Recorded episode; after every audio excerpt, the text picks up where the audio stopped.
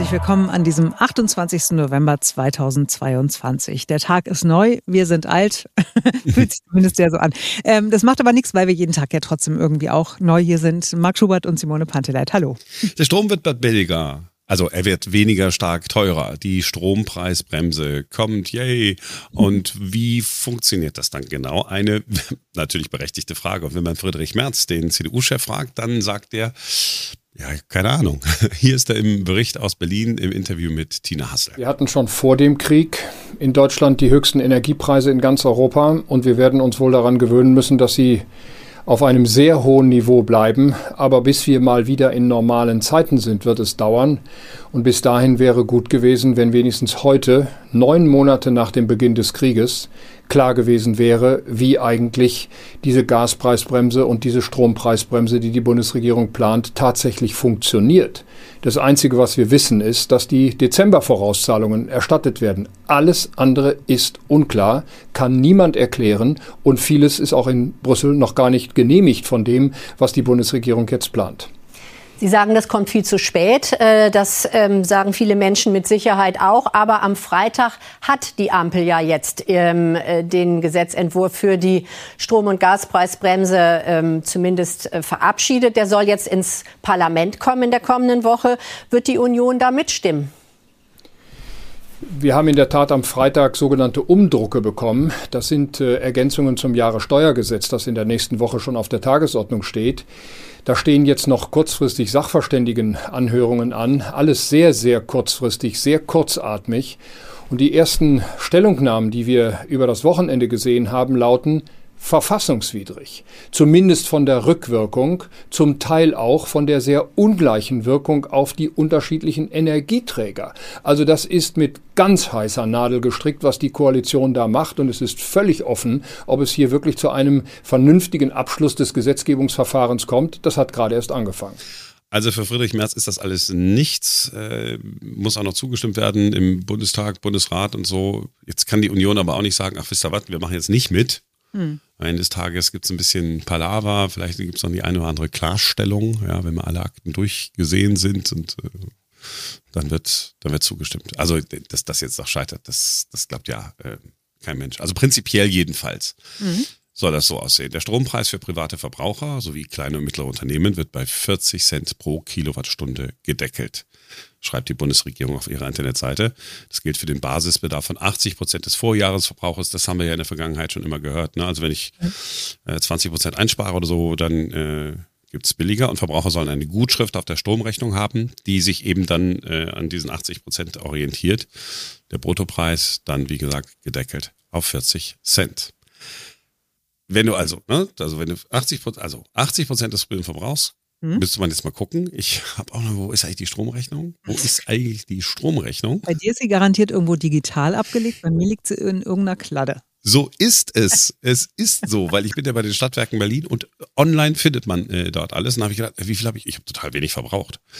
Also ich jetzt noch weniger, also noch weniger verbrauchen würde eigentlich nur bedeuten, gar kein Strom mehr. Also es ist wirklich, ich bin ja total, ich habe ja überall nur LED-Dingsbums und auch automatisch geht das Licht aus und so, wenn ich mhm. gehe und alles, äh, alles super.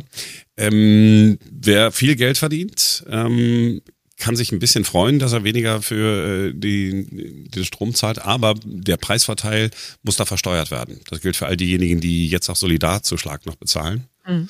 Die berühmten oberen 10.000. Sind es 100.000? Der Steuerzahlerbund sagt, es sind zu viele. So, und also so, aber so ganz, also ob das jetzt wirklich alles exakt so kommt, wie gesagt, das äh, am 16. Dezember, äh, glaube ich, ist äh, letzte Abstimmung, also gerade noch eben so. Mhm. Und dann wird es auch so sein, ähm, dass man am Januar aber dann trotzdem erstmal viel bezahlt, weil das soll ja rückwirkend erst die Gutschrift geben im März. Immerhin. Das heißt, Januar viel bezahlen, Februar ah. viel bezahlen, März Gutschrift. Ich weiß nicht, wie das dann ist, wenn man dann, vielleicht zahlt man dann im März ja gar nicht, also also wenn ich jetzt im Januar, Februar ganz normal bezahlt habe, mhm. dann kommt rückwirkend die Gutschrift. Vielleicht ist ja dann im März gar hast nicht. Hast du da noch ein Guthaben? Vielleicht. Also, du musst gar nichts zahlen, hast vielleicht auch noch ein Guthaben. Ja, aber ich finde es auch okay. Ne? Also äh, da habe ich sogar ein bisschen Verständnis für, dass das jetzt, ne, das ist an sich schon eine Hauruck-Aktion und ähm, dass die Leute dann halt ein bisschen in Vorleistung gehen müssen. Immerhin kriegen sie dann ja auch was dafür. Ne? Ist besser, als wenn sie gar nichts bekommen würden. Ja, ist ja, ist alles richtig. Und Gasumlage, wir haben es ja vergessen, dass die mal kommen sollte und dass das ein Rohrkrepierer war. Mhm. Und wir gehen jetzt mal davon aus, dass es kein Rohrkrepierer ist, sondern dass, wenn Friedrich Merz sich alles genau angeguckt hat, auch sagt, ja gut, okay, komm. Ist nicht perfekt, aber ist schon mal ein bisschen was. Mhm. Eine andere Frage, die uns in der Redaktion beschäftigt hat, war ganz, äh, wer war das eigentlich nochmal? Wer hat da irgendwie gesagt, Moment mal, was ist denn da los mit dem Ich glaube tatsächlich Ferenc war es, der gesagt hat, warum muss ich eigentlich für meinen Ökostrom, der ja aus äh, Luft und Sonne quasi gewonnen wird und dann auch noch regional, warum muss ich denn dafür jetzt auch mehr Geld bezahlen? Ne? Ich habe doch mit Putins Gas überhaupt nichts am Hut. Stefan Natz ist Sprecher nicht nur der Wasserbetriebe hier bei uns in Berlin, so kennen wir ihn seit Jahren, Berliner kennen ihn im A, Wasserbetriebe, sondern ist auch Sprecher der Berliner Stadtwerke, denn die Stadtwerke sind bei den Wasserbetrieben angesiedelt, so formell. Die Frage also ist, okay, Stadtwerke, die produzieren Ökostrom hier in Berlin, mhm. Strom, den ich als Kunde kaufen will, weil ich natürlich gut bin. Und ich muss aber trotzdem jetzt so viel bezahlen, obwohl Gas keine Rolle spielt. Und ist also teurer geworden, obwohl ich doch eigentlich der, der Gutmensch bin. Mit, mhm. was heißt das, Luft und Liebe äh, wird doch mein wird doch mein Strom hergestellt. Das ist die Antwort. Also die Berliner Stadtwerke sind ein reiner Ökostromproduzent. Das heißt, äh, wir stellen mit unseren Solaranlagen auf den Berliner Dächern und mit unseren Windrädern äh, im Umfeld der Stadt 100 Prozent grünen Strom her.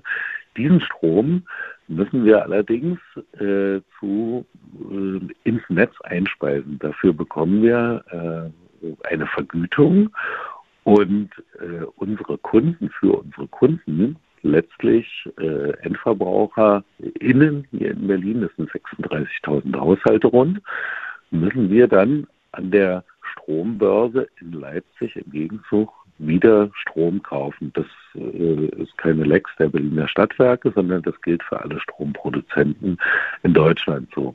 Äh, in den, äh, Im letzten Jahr hat sich äh, in den letzten 12, 13 Monaten hat sich der Stromeinkaufspreis äh, irrsinnig erhöht, äh, um mehr als 340 Prozent. Der ist also regelrecht explodiert.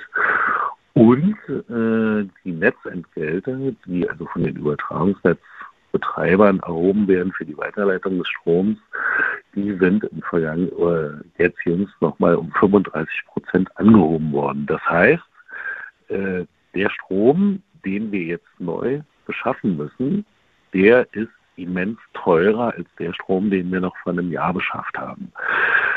Ähm, wir hatten bisher eine, eine konservative Einkaufspolitik. Das heißt, wir haben äh, bestimmte Strommengen sehr lange im Voraus beschafft. Äh, das hat dazu geführt, dass die Berliner Stadtwerke in den letzten Monaten einer der günstigsten Anbieter am Markt waren, weil wir eben sehr langfristig laufende Verträge hatten. Wir haben aber immer wieder darauf hingewiesen, Achtung, dieser Effekt, das ist ein temporärer Effekt, der zehrt sich auf, weil irgendwann sind diese langfristigen, langfristig beschafften Strommengen äh, ja, letztlich verausgabt, aufgezehrt und es muss ein neuer Strom beschafft werden und den kann man halt nur zu den heute gültigen äh, Tarifen geschaffen. Das ist äh, eine Sache, die betrifft alle Marktteilnehmer und äh, wer so ein bisschen verfolgt, äh, was die Medien bundesweit schreiben, äh, der kann ähnliche Mitteilungen nahezu von allen Stromversorgern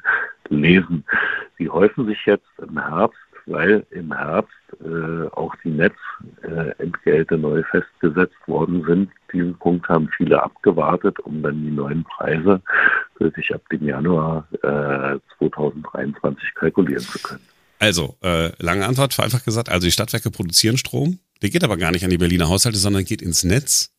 Dafür kriegen die dann Geld, aber die kriegen dann jetzt dann auch mehr Geld ne, als vorher. Mhm. Und dann müssen sie an der Börse wieder den Strom kaufen, der dann da auch wieder, wieder teurer ist. Ist ein bisschen widersinnig. Ja. ja aber gibt natürlich auch äh, gute Gründe dafür. Weil wenn die Sonne nicht scheint und der Wind nicht weht und die Liebe keine Elektrizität äh, herstellt, dann hätten wir in Berlin ja keinen Strom. Na, also ist ja schon gut, dass sie das sozusagen dann äh, irgendwie einkaufen.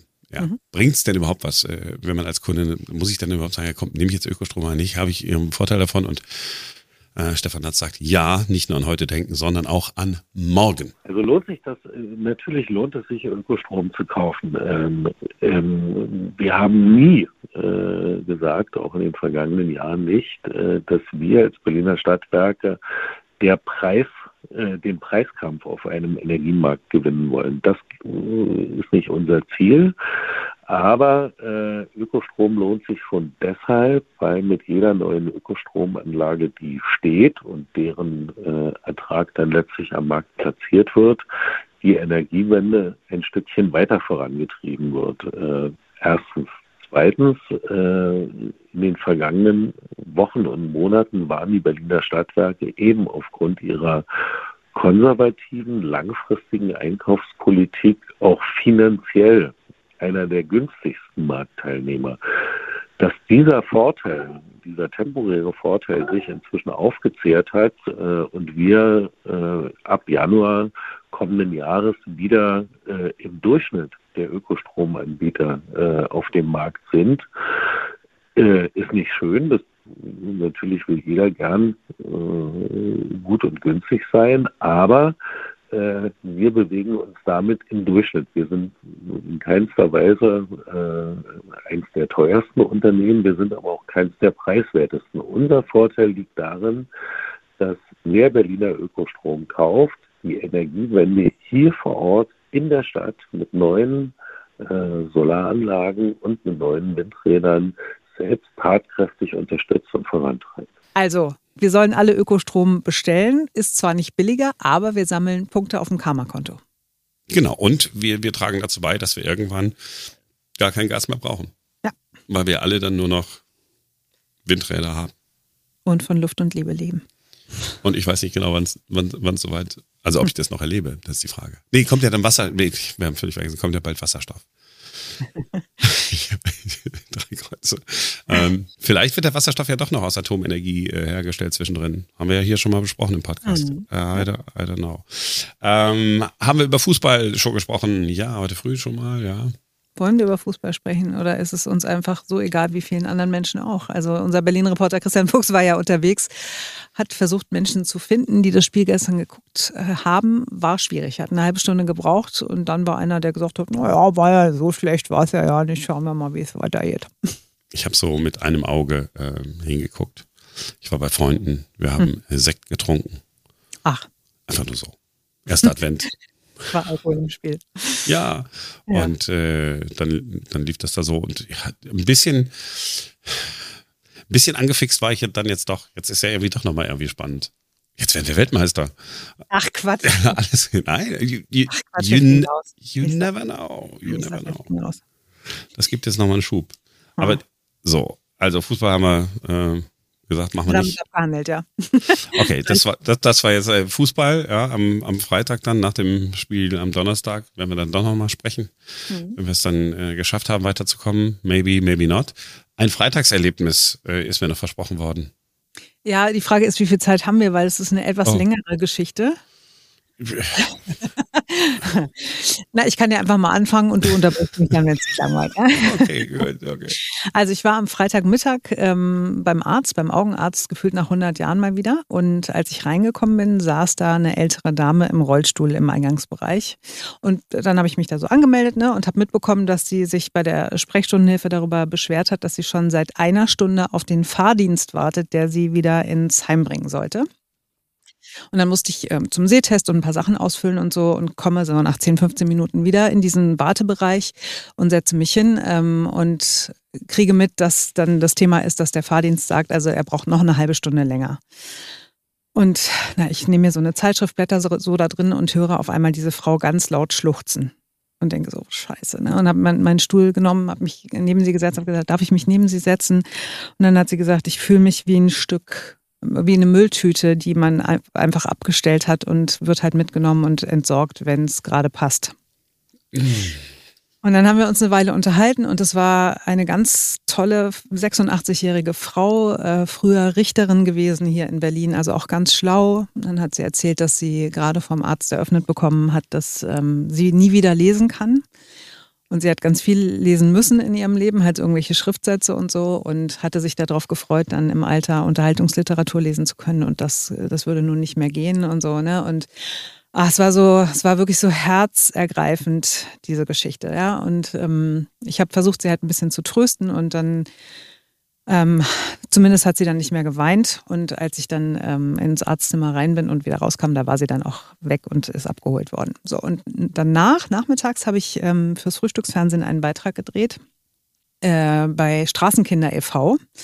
Da geht es also um obdachlose Teenies und Jugendliche, wovon es wirklich viele in Berlin gibt. Ja? Und dann habe ich da mit den Kiddies gesprochen und das war wirklich krass. Da war eine 18-Jährige, die erzählt hat, sie war ähm, im letzten Jahr zweimal schwanger und hat das Kind, äh, die Kinder nicht bekommen, hat abgetrieben. Und von Drogen war die Rede und dass die Mutter Alkoholikerin war und letztes Jahr gestorben ist. Und es war wirklich, es war so schlimm. Also, ne, so diese beiden äh, Geschichten. Also einmal diese alte Frau, ne, die einsam ist, die traurig ist, die gesagt hat, ich äh, merke am eigenen Leibe, wie ich abwracke. Und das bei vollem Bewusstsein. Und dann dieses, dieses andere Ende des Spektrums, ja, mit diesen Kiddies, die ähm, überhaupt gar keine Perspektive sehen und nicht wissen, wie sie da aus der Scheiße rauskommen sollen, die mir ihre Platte gezeigt haben. Und, ähm, und dann bin ich nach Hause gefahren und ich wohne ja im Südwesten Berlins in einem eher guten Wohnviertel und war dann noch kurz Milch und Brot einkaufen fürs Wochenende. Und habe dann gedacht, krass, was für schlecht gelaunte Menschen hier sind. Ja, die waren alle unfreundlich wenn du die irgendwie vorgelassen hast an der Kasse, die haben sich nicht mal bedankt und dann ist mir einer in den Wagen reingefahren und hat sich nicht entschuldigt und so, ne? Und ich habe alle angelächelt, weil ich so, ne, ich war so dankbar für mein, mein Leben und für mein, mein schönes, äh, ja, wo ich gedacht habe, so, ich, ich habe auch allen Grund, um dankbar zu sein. Und habe gedacht, die, die Leute, die ich da getroffen habe, denen es eigentlich so gut geht im Vergleich zu den anderen Menschen, die ich vorher am Tag getroffen hatte, die sind so undankbar und so unglücklich offenbar. Und ähm, Deswegen nach dieser sehr, sehr langen Geschichte, hm. bist du noch da? Ja. Äh, vielleicht der Appell einfach an alle, die das jetzt hören und vielleicht auch irgendwie ähm, ja mal einen schlechten Moment auch haben und so, ne? Aber es gibt so viele Leute echt, denen es so viel schlechter geht und denen man auch einfach was Gutes tun kann. Ne? Die alte Dame, die ähm, sich, glaube ich, wirklich einfach gefreut hat, dass sich jemand ihrer angenommen hat und die Straßenkiddies, die gesagt haben, dass das Schönste sei eigentlich, wenn jemand sich normal mit ihnen unterhält und sie nicht wie Abschaum behandelt und so. Ne? Also habe ich gedacht, wir müssen eigentlich alle noch mal ein bisschen in uns gehen und über unser Miteinander überdenken, wie wir, wie wir miteinander umgehen und wie wir miteinander umgehen wollen auch. Ne? Also hm. Ah, das hat mich sehr beschäftigt am Wochenende. Ja, jetzt, während ich dir so zuhöre, überlege ich, was ich mich am Wochenende äh, aufgeregt habe, worüber ich mich aufgeregt habe, was mich so umgetrieben hat, auch heute früh. Mhm. Was so, ne? Das ist normaler Redaktionsablauf, irgendwas funktioniert nicht, man ärgert sich und so. Alles irrelevant. Eigentlich ja. Eigentlich ist es wirklich Schnuppe. Also, weil es uns im Vergleich, also natürlich darf auch ein Marc Schubert, eine Simone Panteleit und Kreti und Pleti da draußen, denen es ähm, vergleichsweise gut geht. Natürlich hat man auch mal einen schlechten Tag und natürlich hat jeder irgendwie sein Päckchen zu tragen und darf auch schlechte Laune haben. Aber so unterm Strich beobachte ich gerade, ähm, dass die Leute wirklich extremst schlecht drauf sind und es halt auch sofort an anderen auslassen. Und ähm, ja, das am Freitag, das hat wirklich so die, die Relation irgendwie wieder ein bisschen, wie sagt man, ins, ins, ins Gleichgewicht gebracht, bei mir zumindest, ja, wo ich gedacht habe, okay, also es ist alles, alles nicht so, nicht so dramatisch, Simone. Entspann dich. Das machen wir. Wir sind morgen wieder für euch da, denn dann ist wieder ein neuer Tag.